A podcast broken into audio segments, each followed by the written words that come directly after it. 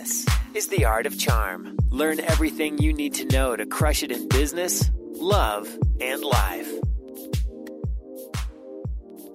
Today we're talking with author Raj Raghunathan. He's the author of If You're So Smart, Why Aren't You Happy? We're going to talk about maximizing our happiness, things we do to sabotage our ability to be happy, and decision making processes that we need to have mastered in order to consistently do what will, in the end, make us happy. This is a great episode. He is a brilliant researcher and a great professor, knows this stuff back and forth. So enjoy this one with Raj Raghunathan. And with that, welcome to The Art of Charm. I'm your host, Jordan Harbinger. The Art of Charm brings together the best thought leaders, teachers, and exceptional individuals to teach you how to be a top performer in life, love, and at work. If you're new to the show, we'd love to send you some top episodes and the toolbox where we discuss body language, nonverbal communication, persuasion, networking, negotiation, and everything else we teach here at AOC. Just text CHARMED to 33444. That's C H A R M E D to 33444. Or go to theartofcharm.com. We may not have all the answers, but we definitely have some of the questions. All right, here's Raj Raghunathan. Tell us what you do in one sentence. What I do, I think of myself as somebody who's really very interested in enhancing the well being of many different stakeholders, in particular the smart and successful people like the MBA students and people who work for big firms and organizations. That's what I see myself as, you know, somebody who is the purveyor of well being. Purveyor of well being. Nice. It sounds like a fancy title you've given yourself there. But I read the book and you have earned it, in my opinion, anyway. I really enjoyed the book. By the way, title being If You're So Smart, Why Aren't You Happy? Not necessarily just to poke fun at the smart and successful people that are buying and reading books, but the fact is, smart and successful people tend to not be any happier than anyone else, which I found very surprising because smart and successful people tend to, kind of by definition, know a little bit more, be better educated, have more money. What's wrong with all of us that with all of our fancy education and great job, superior IQ, we're just as miserable as everybody else? What's the deal there? Yeah, so it is kind of surprising, isn't it? That's something that even I found very intriguing, and which is why I started exploring this topic. I think that if you were to kind of take a step back and look at why uh, this paradox of sorts exists, I think there are two main reasons for it. One is that the very things that make people smart and successful, you know, some of the characteristics, so a big achievement orientation, a drive to be better than anyone else at something, etc., actually can come in the way of happiness. And the second big reason is that and the smart and the successful people are no different from the rest of us. None of us is educated in any way to think about this question of what are the determinants of a happy and fulfilling life. You know, if you think about your university education, you know, I can bet my bottom dollar that there was no course on happiness. You know, not just that, I, I don't think the idea of what does it take to lead a happy and fulfilling life was even tangentially mentioned in any of the courses. And now you might have been different and lucky, and it did get mentioned in one or two of your classes. But by and large, our I think education system fails us in this regard. This is an important topic. Everybody at one point or the other in their life, sooner rather than later, I would think, kind of asks this question to themselves and tries to answer it. But there's no systematic attempt at inquiring into it. And so that leaves the smart and the successful people in the same boat as the rest of us, clueless about what it takes to lead a happy and fulfilling life. And that's the second reason why this paradox exists. I think this is the most important topic, happiness anyway. And one place where millennials kind of have everyone else pegged, in my opinion, is millennials start asking what's going to make me happy before they even get out of college. Whereas quote unquote grown ups, because I'm not quite there yet, but people just slightly older than me at age 36 who are technically not millennials, plenty of millennials have this too, but they have a much different outlook, which is you work really hard, you get a great education, you get a great job, dot, dot, dot, happiness. And what I find now is my friends who are older than me and my own age, again, you know, early 40s, late 30s, what we end up doing is we look back and we go, all right, I've been here for almost 10 years. When does the happiness part kick in? Because I'm freaking miserable right now. Right. Yeah, absolutely. And that's the whole midlife crisis thing, right? That's the target segment in a sense that I'm trying to speak to. You're right that the millennials, I think, asked this question a little bit earlier. And there are many different reasons why this happens. One of the big reasons being that they, I think, have seen it firsthand. They've had access to resources. They've grown up in houses that were pretty wealthy.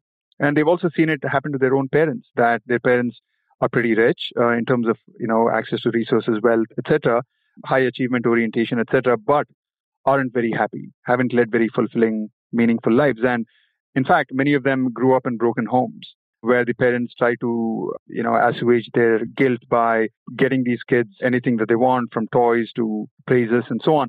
These kids, the millennial kids, you know, your generation has actually seen it firsthand that the correlation uh, doesn't exist between all these extrinsic yardsticks of success and smartness and the intrinsic kind of feeling of happiness. And so it's a much more obvious question that is raised a little bit earlier in the case of millennials than it's been in, I think, any previous generation. That makes a lot of sense. I mean, for smart and successful people, again, superior education, superior IQ, we're really good at achieving goals, especially really important goals kind of ironically, one of the goals we're really, really bad at is becoming happy, even though we're really good at achieving all these other things that we think are going to actually make us happy. And I've noticed a lot of other people, again, my same age, have a lot of thoughts related to inferiority. I do this a lot. I compare myself to other people or other people with businesses. In the book, it turns out this is pretty normal. This is the desire for superiority. And I'd love to hear your thoughts on this because the instant I read that, I was like, oh, yep, I got that. No, it's, it's great that not only do you uh, have the self awareness to recognize you have it, and uh, you also have the humility to admit it in a public context. And I think that speaks volumes about your potential for overcoming it. I think the worst thing you can do is actually suffer from this, what I call a happiness sin of chasing superiority and not even be aware of it or even if you're aware of it, pretend as if it doesn't really exist. It's a very prevalent thing, Jordan, and it's not as some new age spiritualists might like to believe some kind of superficial need that only those with an unusually big narcissistic personality have. Every one of us has it. It's served a very useful purpose. I might also have that, but I'm not sure yet. Hopefully, I fall somewhere in the normal range. Normal people still have the superiority and control complex, or whatever you call it yeah, the desire to chase superiority or the desire to be superior to other people. Yeah, everybody has it. And it served a very important kind of a purpose in our evolutionary past. We all are the byproducts of people who survived. And those people who survived were the fastest, richest, most powerful, etc. people or had access to those kinds of people. And so if you were superior to other people and on dimensions that mattered in that community in which you were born, you had a higher chance of surviving. And therefore you had a higher chance of actually procreating, and we are the progeny of those people. So we are hardwired, in a sense, to seek superiority. So I don't really want to call this one of these kind of evil things that, you know, only if you're, you know, unusually egotistical, you're prone to doing. I think every one of us carries vestige, and which is why all of us at one level or the other are prone to committing this sin. The problem is that we now don't live in a context in which our survival is at stake. And in this context, actually, this drive for superiority and chasing superiority and the social comparisons that it promotes come in the way of not just happiness, but also in the way of success. It turns out that if you chase superiority, you want to be the best at what you do, right? I mean, I want to be the best professor. I want to earn the most money.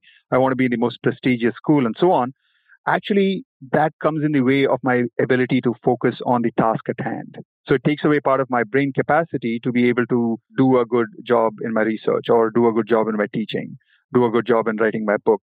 It's much better to kind of get caught up in what's called the flow of the activity rather than having part of your brain being devoted to monitoring how you're doing compared to other people. So that very desire that actually promotes our chances of survival, which is very important, of course, actually reduces our chances of flourishing and thriving, particularly in jobs like the ones that you and I have, intellectual, creative jobs. So, one of the reasons we can't let go of some of these bad mindsets, like trying to maximize control, trying to become superior to others, is because we're evolved to think that we actually need them. Mm-hmm, indeed, exactly. That's well put. Yeah. So we carry that vestiges of that hardwired genetic propensities that we don't realize are actually counterproductive now.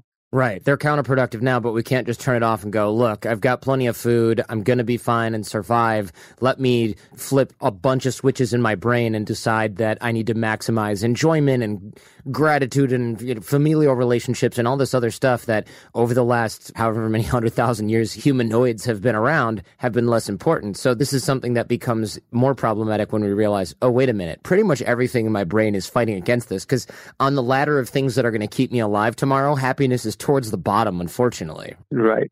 That's very true. I do want to say, though, that even in the evolutionary past, where survival was arguably more important than flourishing and thriving and enjoyment, and all that. Even in that circumstance, happiness in relationships and uh, leading a full life, etc., served a very useful purpose. It is what got us to invent things. It is what got us to seek out new ways of doing things and be creative and exploratory and stimulation seeking, all those things. Those things happen when you're feeling happy, right? I mean, ask yourself, let's say that you're in a new city like Paris or something. You've never been there before and you're really stressed out because you don't know if you're going to make your next train on time or something.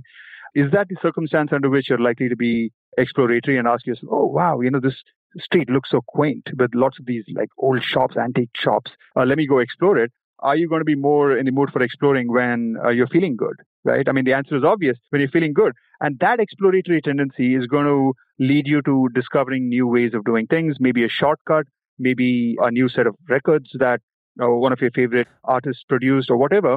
And that knowledge that you gain by being exploratory when you're feeling good broadens your capacities. So there's uh, this researcher called barbara fredrickson who's come up with this theory called broaden and build theory, broaden and build. And so the idea is that when you're positive is when you broaden your horizons, you explore new territories, and over time you build new skills and capacities that come in very handy for survival, in fact, right? But only in the long term. It's not immediately in the short term. So it's set of capacities that you're kind of almost building banking in a sense for the future. So it's very important to remember that even though happiness, enjoyment, etc., might have been lower on priority in comparison to comparing yourself to other people and fighting and competition and all that, it still played a very, very important role even in the past. One concept that I found extremely interesting from the book was something you call the fundamental happiness paradox. This is a great one because it's so insidious, and people who are successful have this much more because we're so logical and smart that we ruin ourselves with this even more than usual refers to the idea that although happiness is technically, in theory, I should say, one of our most important goals, people often forget this and then get distracted by other goals, which you brought up earlier. Things like value for money. Can you explain this concept? Because everybody listening right now probably has this. And if you don't, it's because you worked it out of yourself somehow. But everybody else, we got this. We do this. Yeah, absolutely. And I think the best way to kind of introduce this concept of the fundamental happiness paradox is to ask what I call the genie question, right? I mean, imagine a genie like in the Aladdin story appears in front of you and grants you three wishes. What three wishes would you make? And what I've discovered is that I've asked this question to thousands of people from around the world. Very few people, on average, only about 6% of people actually ask the genie for happiness.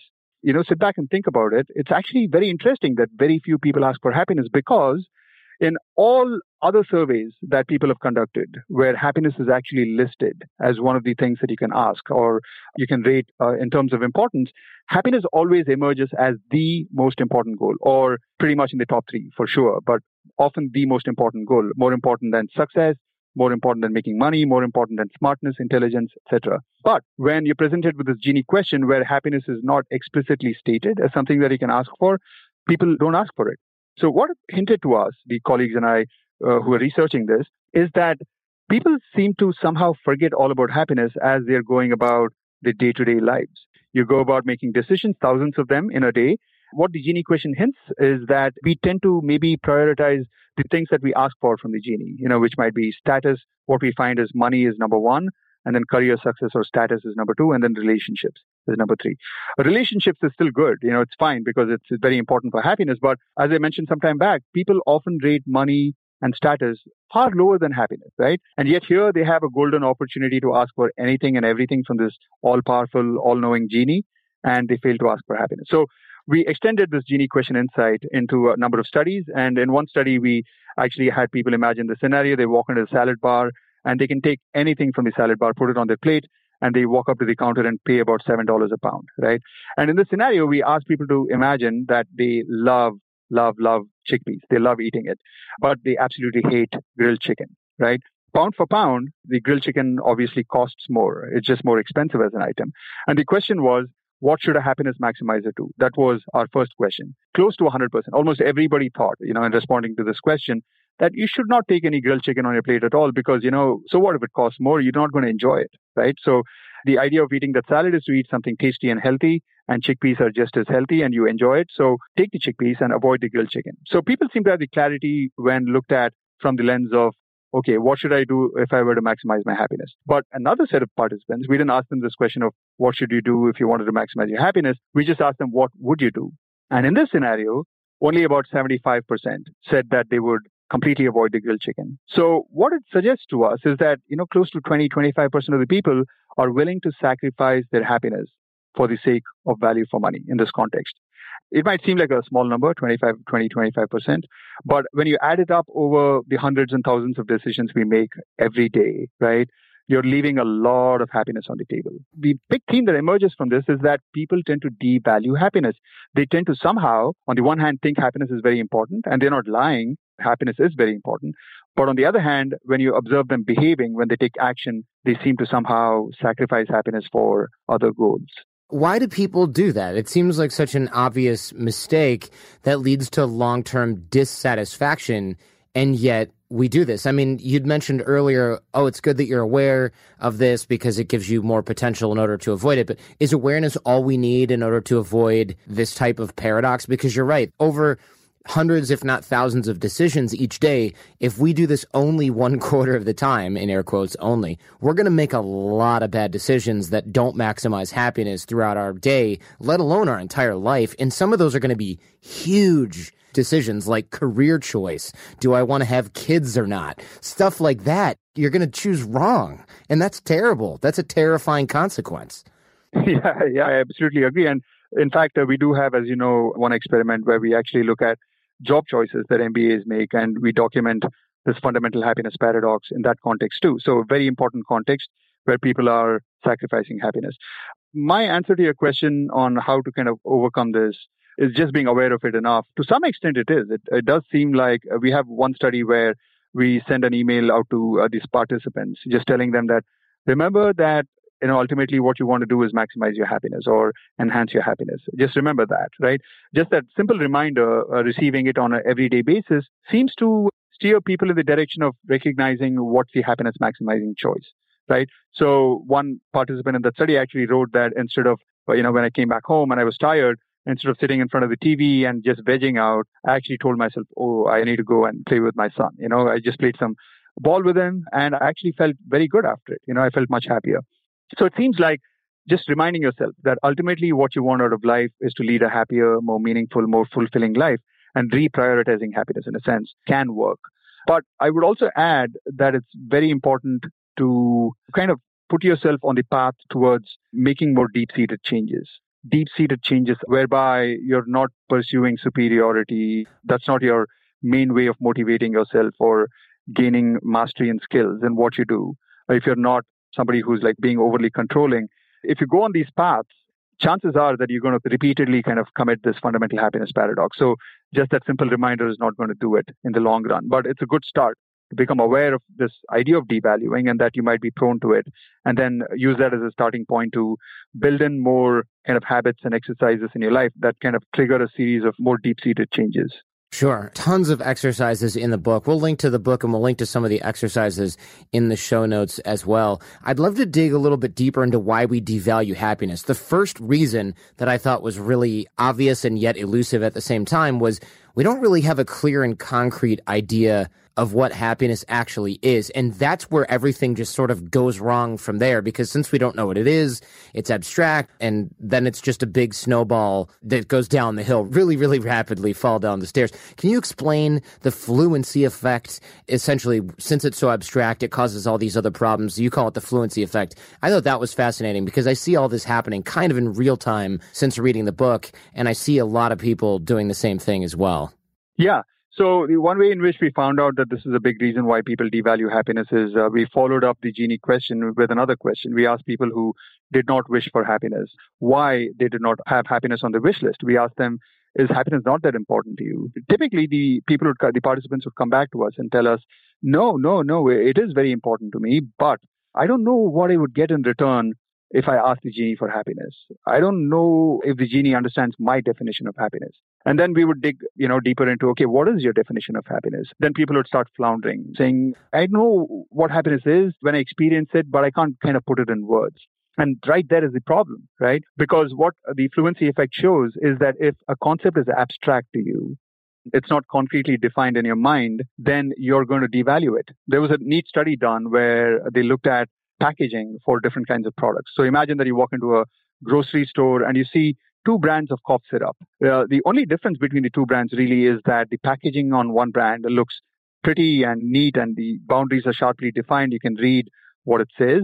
And the other one is kind of blurry and smudged up a little bit, right? Which brand are you likely to buy?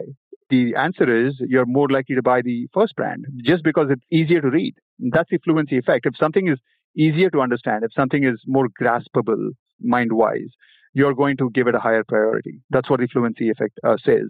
If you extend it to this context, what it means is that the more concrete your definition of happiness is, the more you have an idea of what happiness means to you, the more you're going to value it. So that's the first thing that we recommend that you do. That's the first exercise. You know, the first part of the first exercise is to define happiness in a way that's concrete to you. Over the last 17 years, we have launched our fair share of online courses, coaching programs, and finding the right platform has always been a challenge. They say if you do what you love, you never work a day in your life. But if you're an entrepreneur, you know the hard work that comes with it. That's why you need Kajabi. Kajabi makes it easy to run your entire online business from one platform so you can focus on what you love creating. Kajabi is the ultimate all in one platform that helps creators and entrepreneurs build successful online businesses by unlocking predictable recurring revenue. No matter your niche, Kajabi makes it easy to turn your skills, passions, and experiences into enriching online courses, exclusive membership sites, subscription podcasts, thriving communities, personalized coaching, and more. The best part? Kajabi doesn't cut into your revenue because everything is owned and controlled by you. So keep 100% of what you earn. And with Kajabi, you also get robust analytics, easy payment options, email marketing tools, and customizable website templates, all built in. You don't even need a huge audience to make sustainable income. There are thousands of creators on Kajabi making six and seven figures with less than 50,000 followers. Right now, Kajabi is offering a free 30-day trial to start your business if you go to kajabi.com slash charm. That's K-A-J-A-B-I dot com slash charm. Go to kajabi.com slash charm and join the creators and entrepreneurs who have made over $7 billion. One thing that this led to that I thought was a huge problem, and again, saw this in myself and saw this in a lot of my friends, is, is the problem of what you call medium maximization, which since the goal happiness is more or less vague, let's just accept that for now, we forget about that end goal and instead pursue the means or the mediums, or media, I guess, to that end goal. So instead of saying, I want to be happy where it's not measurable and it doesn't seem like a smart goal for people to have, you say, okay, well, what does that mean? Well, it means I have enough money. So you say, okay, I need to have enough money. And then you end up just focused on money, which unfortunately leads you away from happiness. So we end up falling prey to medium maximizations. Instead of looking to ask for happiness, like in the genie question, we get so caught up then in chasing money, we forget about why we wanted that money in the first place or that career in the first place or that girlfriend or wife or family or whatever house in the first place. It completely becomes the entire goal instead of a means to another goal, and you end up going in these vastly different directions. But money's not the only medium that distracts us from happiness. We have other goals that are maybe less tangible, like the desire to be right or to be seen as smart or to be beautiful, to be famous. All those things can distract us. What do we do about that? You have a story about being in the glasses store trying to get some new specs, and you had to sort of really wrap your mind around this whole idea and take action on it, which I think, as aware as you are of all these concepts, it seems like you still fall prey to some of this. Mm-hmm, absolutely, yeah. So medium maximization is another reason why we devalue happiness, as you rightly pointed out. We believe, and uh, to some extent we are right, that certain things are going to make us feel happier. You know, and when you get a bigger paycheck, you do in fact become happier. When you get uh, closer to a friend that you desire to be closer to, then you do get happier, right?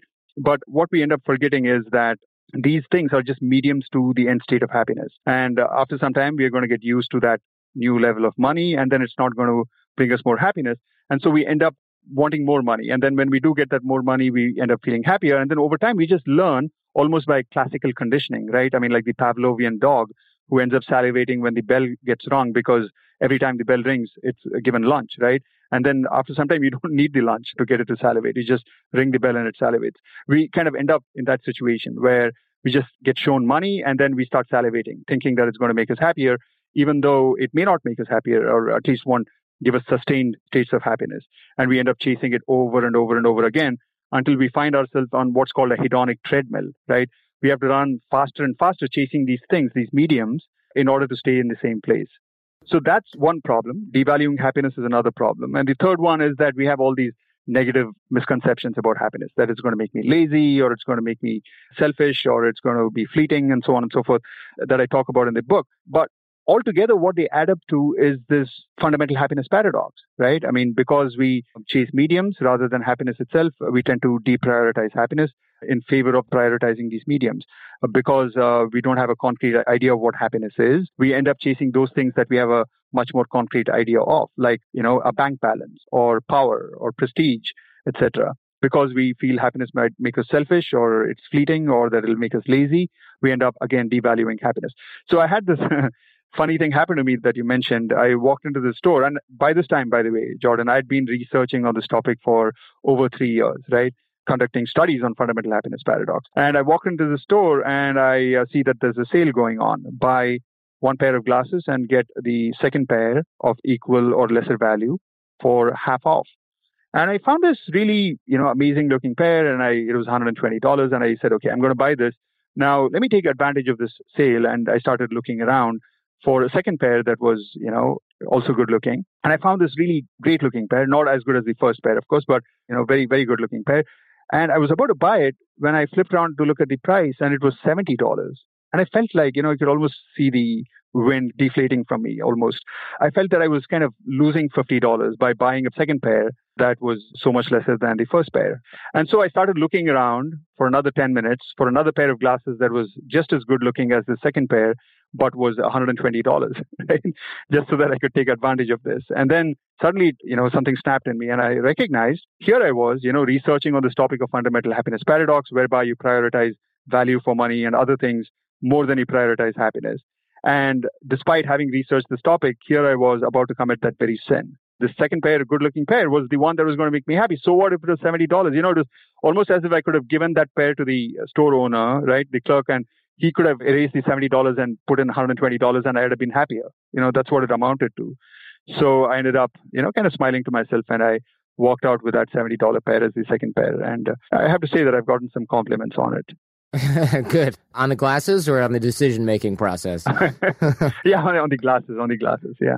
It goes back to your earlier point, which is it's important not to pursue or chase happiness. Even though we're supposed to maximize happiness, we can't turn around and pursue it because otherwise we start doing this kind of weird brain exercise, or I should say trap, where we start to compare how we feel now with how we would like to feel. And since, of course, we always want to feel happier than we currently do, we're always unhappy wherever we are if we're pursuing happiness. That's kind of a tough concept to wrap your mind around because you're supposed to go for happiness, but you're not supposed to chase it so hard that you make yourself unhappy doing it because then you end up again unhappy. So it's this weird vicious cycle that you have to be really careful to get off the merry-go-round at the right time. Yeah, so this is what makes this topic so fascinating, right? I mean, we recognize that happiness is important to us. And then once we recognize it, we start kind of putting in place things in our life that lead to happiness, but then we're not supposed to chase it. How can you prioritize happiness without chasing it?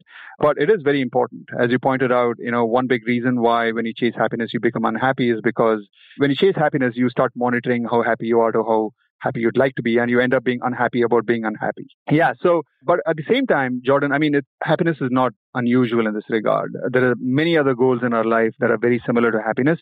We just don't kind of spend time thinking about this and so we don't see it that it's actually similar to goals like sleep right? I mean everybody recognizes or most people do that getting a good night's sleep is so important right? Or love you know finding love is so important. But if you chase sleep too directly right? I mean you're lying down in bed imagine that you tell yourself, okay, I'm about to fall asleep. There, I almost fell asleep there. That's more of a recipe for insomnia than it is for falling asleep. And likewise, I mean, chasing somebody, the object of your love, too intently is also going to reduce your chances of actually attracting that person. You're going to be a bit of a creep if you kind of constantly chase this person around. So there are other goals which also have the same kind of property to them that you can't chase them too directly, even though they're very important. And what we do with those goals is that we learn to prioritize those goals. And how do we do that? We do that by setting up a set of habits, we acquiring a set of habits, setting up a life plan or lifestyle that makes it more likely for us to be able to achieve those goals. So with sleep, it might be, you know, not eating something heavy after 9 p.m. or something, exercising, you know, taking a warm shower, etc. With love, it is to kind of, you know, maybe even play a little bit hard to get, right? Doing something magical and then vanishing. We know how to kind of play that game when it comes to sleep and love, but because uh, we're not educated on happiness, I think many of us kind of don't know, and we end up chasing happiness too directly, you know, and monitoring it and being desperate for it. And that's one of the worst mistakes you can make. You're not going to be happy if you do that. And you're pointing out in the book that even as kids we're exposed to things like this because it's easy to say, "Oh, adults, you know, we do this, we have so many bad habits." But even as kids we're exposed to things feedback in subtle or, or not so subtle ways peg us as inferior to others around us. And again, going back to superiority, social programming, media, social media, things like that really start to peg us down. And then of course we're going to chase happiness and superiority. And, and this explains a lot. This one especially hit close to home. You wrote, there's another important reason that we seek superiority. Being superior gives us the autonomy or freedom to be who we are.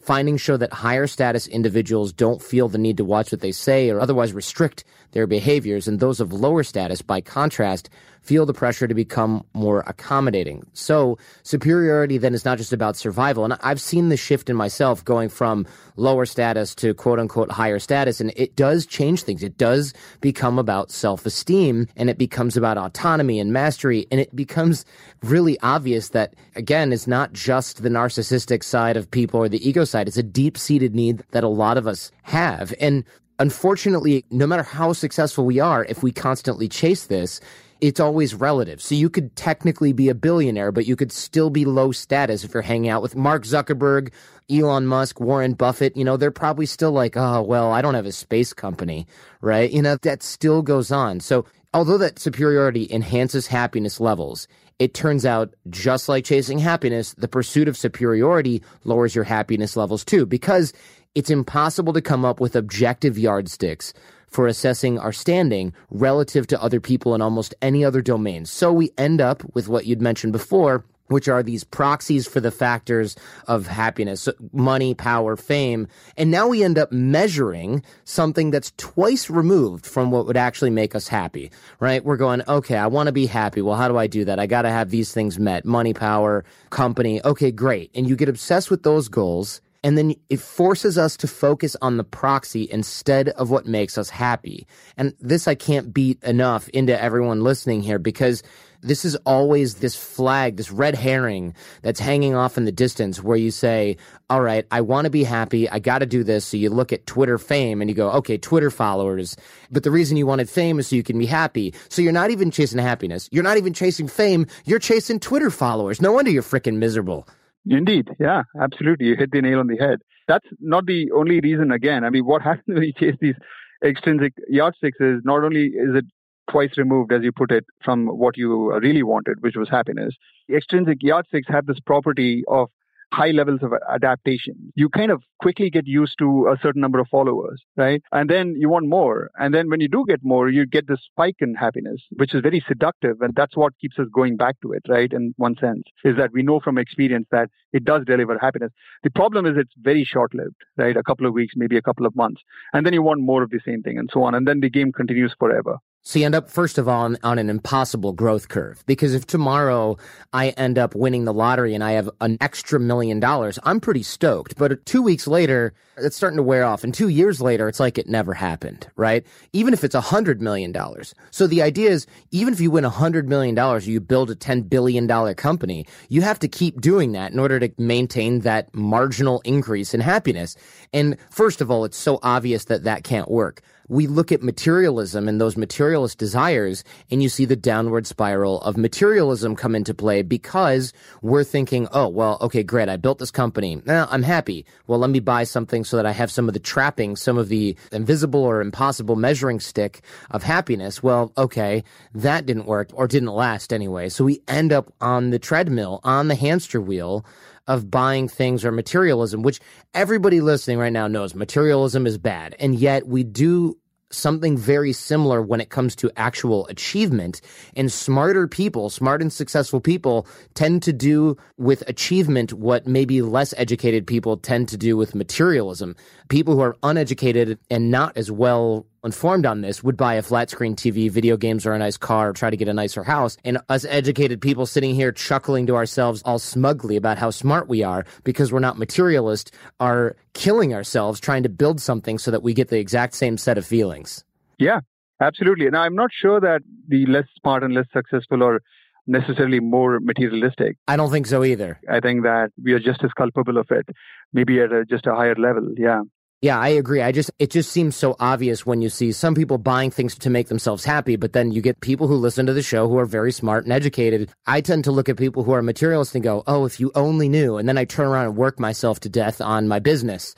I understand. I'm not saying we know better. I'm saying it looks like we know better until you dig a little bit, and then we're exactly the same. Why is it bad then to continually chase the superiority because uh, again going back to comparing ourselves with others there's a drive here that's actually quite healthy it's only when it gets out of control that it becomes bad yeah, I do think that if you keep your focus on, well, I want to develop into somebody who experiences a lot of these so-called flow states where you get so lost in the activity that you don't even notice the passage of time.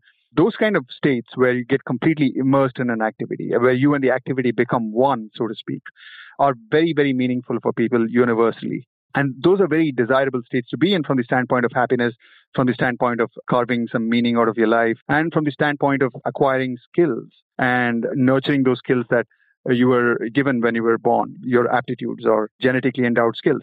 So it's very important from all those perspectives. And you can actually progress towards acquiring those skills and uh, experiencing flow states by comparing yourself to other people and saying that, yeah, I want to be better than this person at singing or journaling or whatever it is. Where I think you cross the line is when your self esteem and how you regard yourself starts getting tethered to how you stack up compared to other people.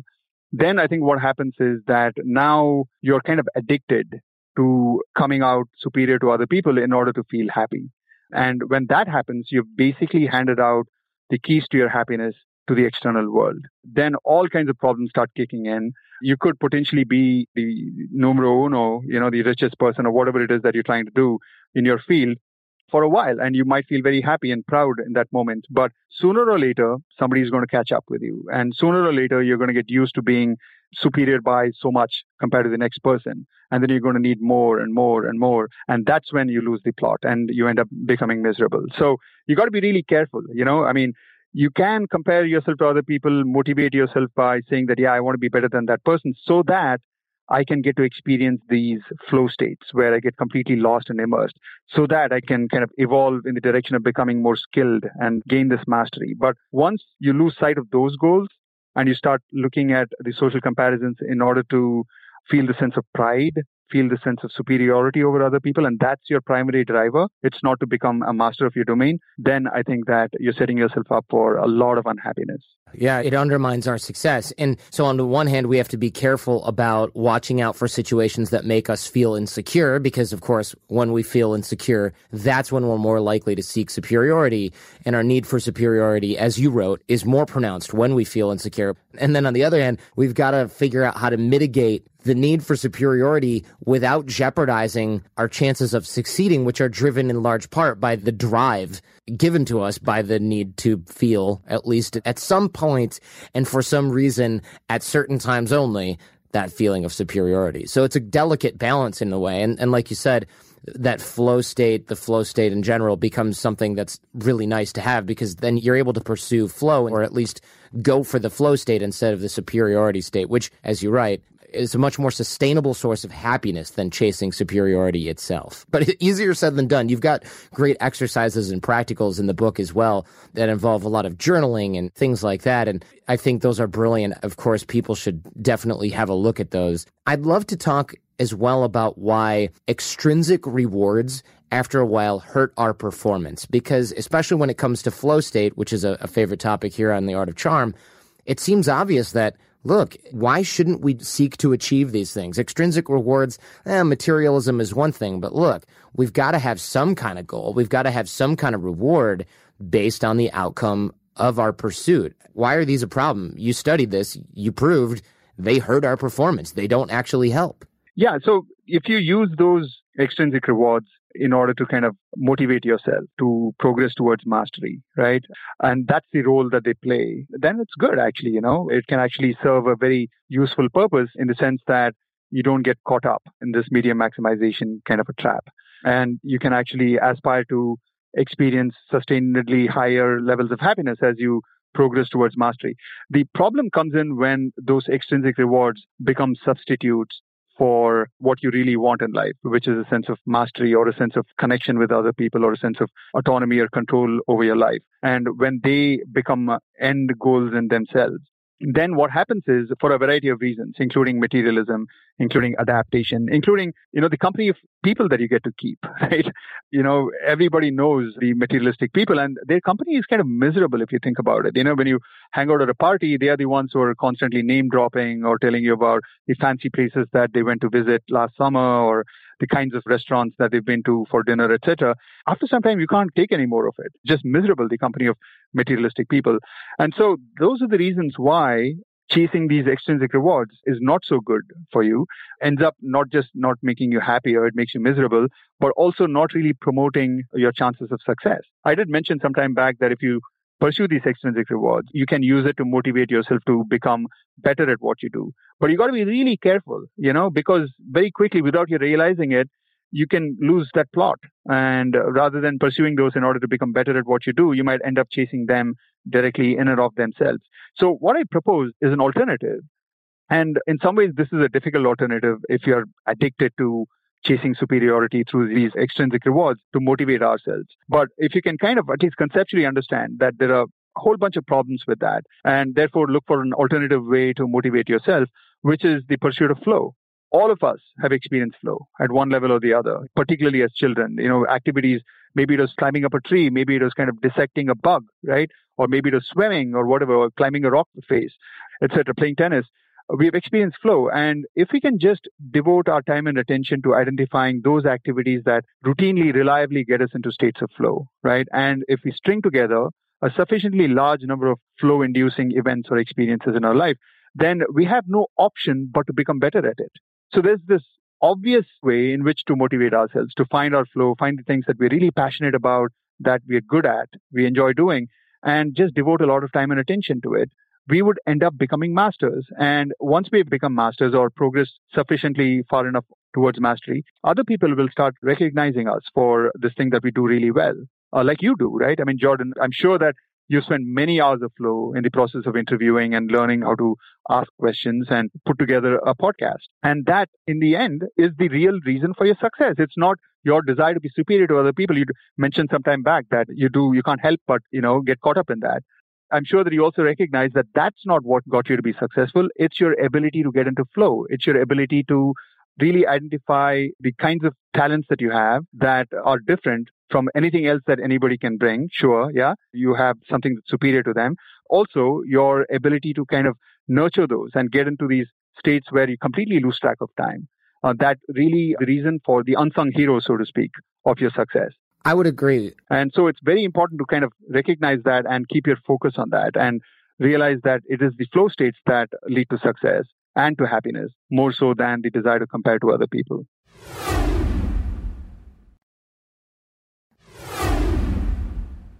If anything, comparing to other people, which is something I mentioned earlier, I do get caught in that's annoying every time. I very rarely see the positive side of that. When I do see the positive side of that, it's because I look at somebody who's really killing it in the podcast or talk show realm and I go, wow, this is possible. Oh, this is a good idea this person had. Or wow, look at them stretch the boundaries in that area. What can I learn from it? But I have to stop there and catch myself. Otherwise, I start going, oh man, I'm not doing enough. And it ruins the happiness that I get from being in flow and in doing the interviewing and everything like that. And you write about this as well that A lot of this involves beating ourselves up, having negative self talk. And some people think, okay, well, I can deal with that because I'm doing this for my family.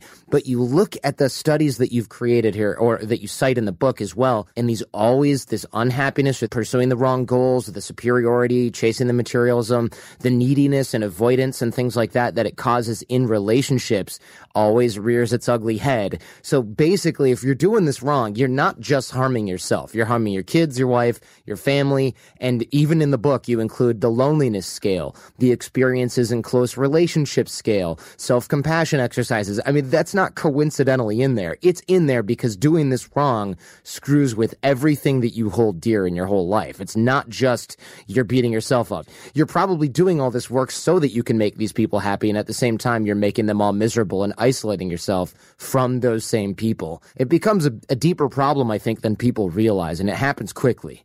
So this is why I think that you can, in a sense, get on the win-win-win path or the lose-lose-lose path.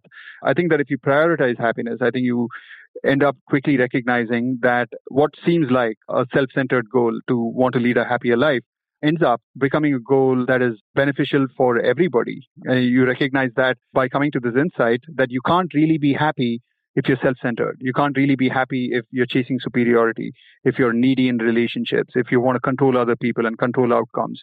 Uh, you can only be truly happy if you're pursuing flow and if you're kind and compassionate to other people, where you want to give and love. You are willing to take some what I call internal control, control over your own mind and responsibility for your own happiness rather than blaming other people for it.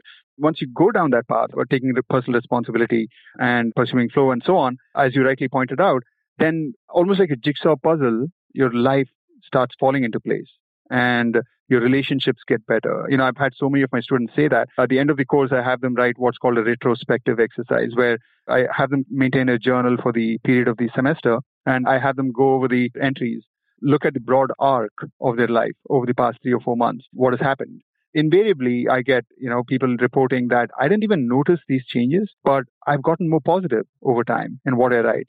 And I've also noticed that other people are happier with me. And I seem to be less stressed out about things not working out as they wanted them to. You know, all kinds of positive changes basically coming about because you ended up pursuing what seemed like initially at least somewhat selfish goal of leading a happier, more fulfilling life, which is why I think of this goal of leading a happier life to be a noble goal. You know, I think there can be no nobler goal than seeking fulfillment and happiness. I 100% in agreement with that. We teach a lot of some of the more advanced, or at least they come later in the book, concepts that you have as well regarding internal control, cognitive reappraisal drills we do a lot of at our live events, especially when it comes to the trust, which you talk about a lot later on in your work as well, being more proactively trusting, getting other people to trust you, reframing negative events and things like that. I just think it's really interesting looking at, especially what you've done with negative events, showing that the very events that we consider to be the most negative in our lives continue to be the ones that we later come to cherish. I would love to kind of jump over some of this and skip to that because I thought that concept was very, very powerful as well. You're right. I mean, by the way, that's the quote from Sonja Lyubomirsky's book, The Myths of Happiness. And she writes that, you know, when you ask people to recall the best event and the worst event that happened in the past year, people are often surprised to note that it's one and the same event. And what it suggests is that what we think of as negative events as they're going on right now somehow end up sparking those set of changes, uh, new perspectives, if you will, that make us learn and grow and evolve in ways that, in retrospect, are very, very useful for us. And those are the things that end up being the more meaningful things, those negative events. That insight that seemingly currently negative might later, two years down the road, we might look back and in hindsight appreciate as our most cherished events is a very beautiful insight because what it does is, to me at least, I mean, one of the logical conclusions you can take from that is that you can look at your current negative events, whatever it is that you're going through right now and that you've judged as being negative, and ask yourself, you know, am I really knowledgeable enough to know all the ways in which this event that I think is negative is going to trigger these downstream consequences, open new doors of opportunity, of learning, of growth, of meaning? That how can I be so confident that this is actually a negative event? How can I be confident that later on, I'm not going to look back and cherish that this event as being one of the most meaningful events, right? And that, you know, self-awareness, you know, ability to step back a little bit, ask yourself this question. Maybe this is a beautiful thing that's happening right now. How fascinating that I failed to get into that college, right? Or how fascinating that I broke an arm right now. If you can get yourself to just ask that little seed of a question, even, right? Even if you don't fully ask it, even if you ask it just a little bit, I think it's going to change how you view life. What it's going to do is it's going to give you what I call an implicit trust in life. It's going to make you feel that whatever happens to me, even though I might be completely convinced right now that this is a unwanted thing, this is a negative thing, I start looking at that very event and wondering maybe this is a good thing, right? I mean, it kind of opens up, you know, this ability to trust life. Eventually, what, you know, hopefully will lead to is what I call a belief in a benign universe. And the idea is that you end up believing that the fundamental nature of the universe, or you know, if you don't believe in a god or whatever of, of nature itself, is to help you grow and learn and evolve into a better, more happier, more kind, more compassionate, more skilled human being. So you look at everything that happens to you from that lens of, you know, okay, what are the ways in which this event could help me grow and become a better person? And once you do that, then you become more resilient, become more optimistic, and so on. And the real beautiful thing about this is that most people think that, oh, you know what, that's delusional to think that the universe is benign or, you know, everything that happens to me is so that I can learn and grow. But really, what are the alternatives, right? I mean, you can believe that the universe is malign. Is that any more realistic or more scientific? Or you can believe that it's completely indifferent to you, right? Which many smart and successful people think that's the most rational view to hold. But in reality, it turns out that each of these views, life is benign or malign or indifferent, is equally scientifically valid. Whatever you believe, you're going to see evidence for it. This is because of what's called the placebo effect in other contexts. But basically, show me a person who believes that life is benign, and he or she will come up with lots and lots of lots of evidence for that hypothesis. And show me a person who believes life is malign or indifferent, they likewise are going to come up with lots of evidence for supporting their theory. And so, scientifically speaking, there is no theory that's more valid than the other. So, you might as well believe in something that is more productive for you, more useful for you. And from that perspective, or from that question, there's absolutely no doubt that believing that life is benign or universe is benign is much more productive.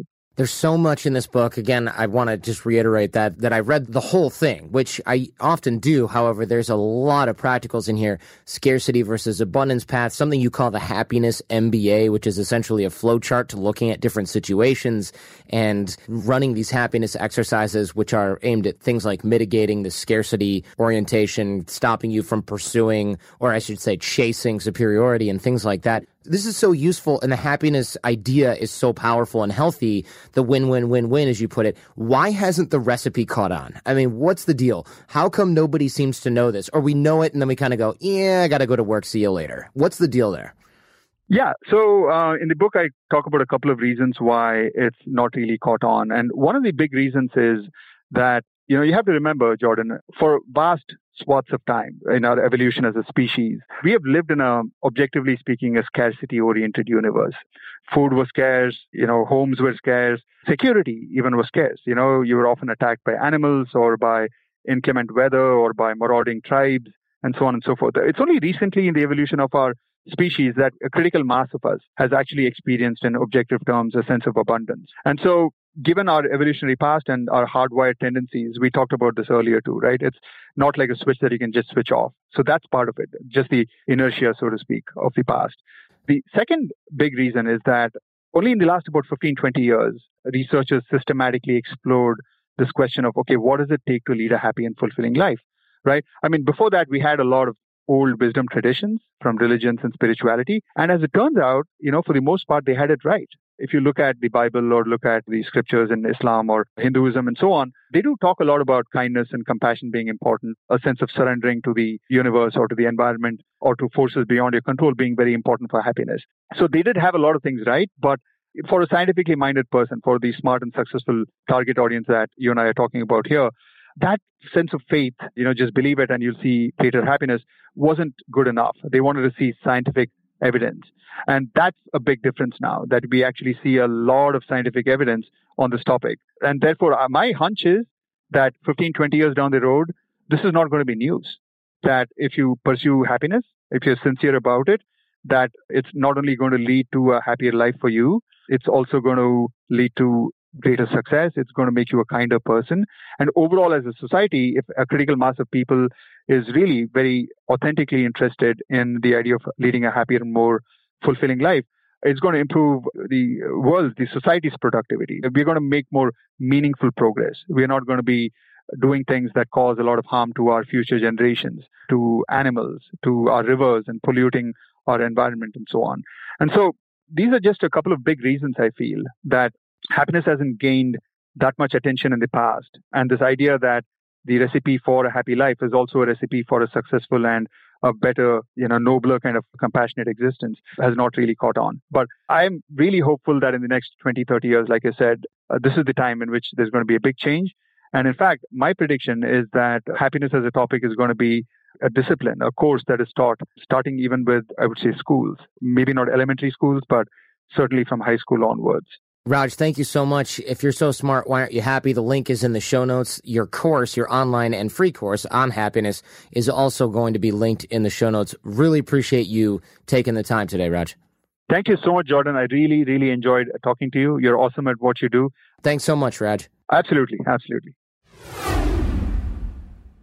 You know, that was an interesting show. I really love the idea, first of all, of maximizing happiness in scientific ways, not just trying to be happy or thinking positively all the time, regardless there's a lot of things that smart and successful people do to sabotage our ability to be happy in the first place, going for those mistaken goals, those red herrings that distract us all the time. And of course, making the right decisions is a constant challenge. And what a good guy. I mean, yeah, of course, if a guy who studies happiness turned out to be kind of a dick, it would really negate the whole book. But he's a great guy, really knows this stuff back and forth. Really glad to have him here today. And I hope everybody else found that useful as well. And of course, if you did, don't forget to thank him on Twitter. We'll have that linked in the show show notes, as well as his book, the Happiness Course, and some of the other resources we mentioned on the show. You can tap the album art in most mobile podcast players to see the cheat sheet for this episode. That'll be right on your phone as well if you're using any sort of respectable podcast player. And I'm on Twitter as well at the Art of Charm. Tell me what you thought of the show if you get a chance.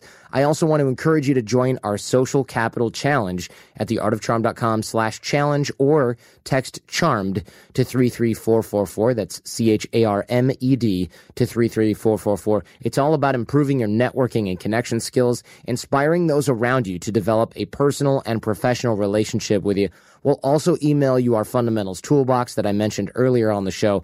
And I'm doing regular videos with drills and exercises to help you move forward. They will make you a better networker. It will make you a better connector and a better thinker. That's theartofcharm.com slash challenge or text charmed to 33444. This episode of The Art of Charm was produced by Jason DeFilippo. Jason Sanderson is our audio engineer and editor. Show notes on the website are by Robert Fogarty. I'm your host, Jordan Harbinger. Go ahead and tell your friends because the greatest compliment you can give us is a referral to someone else, either in person or shared on the web. Now stay charming and leave everything and everyone better than you found them. Thanks for listening to The Art of Charm. Get more confidence, relationship skills, life hacks, and more at theartofcharmpodcast.com.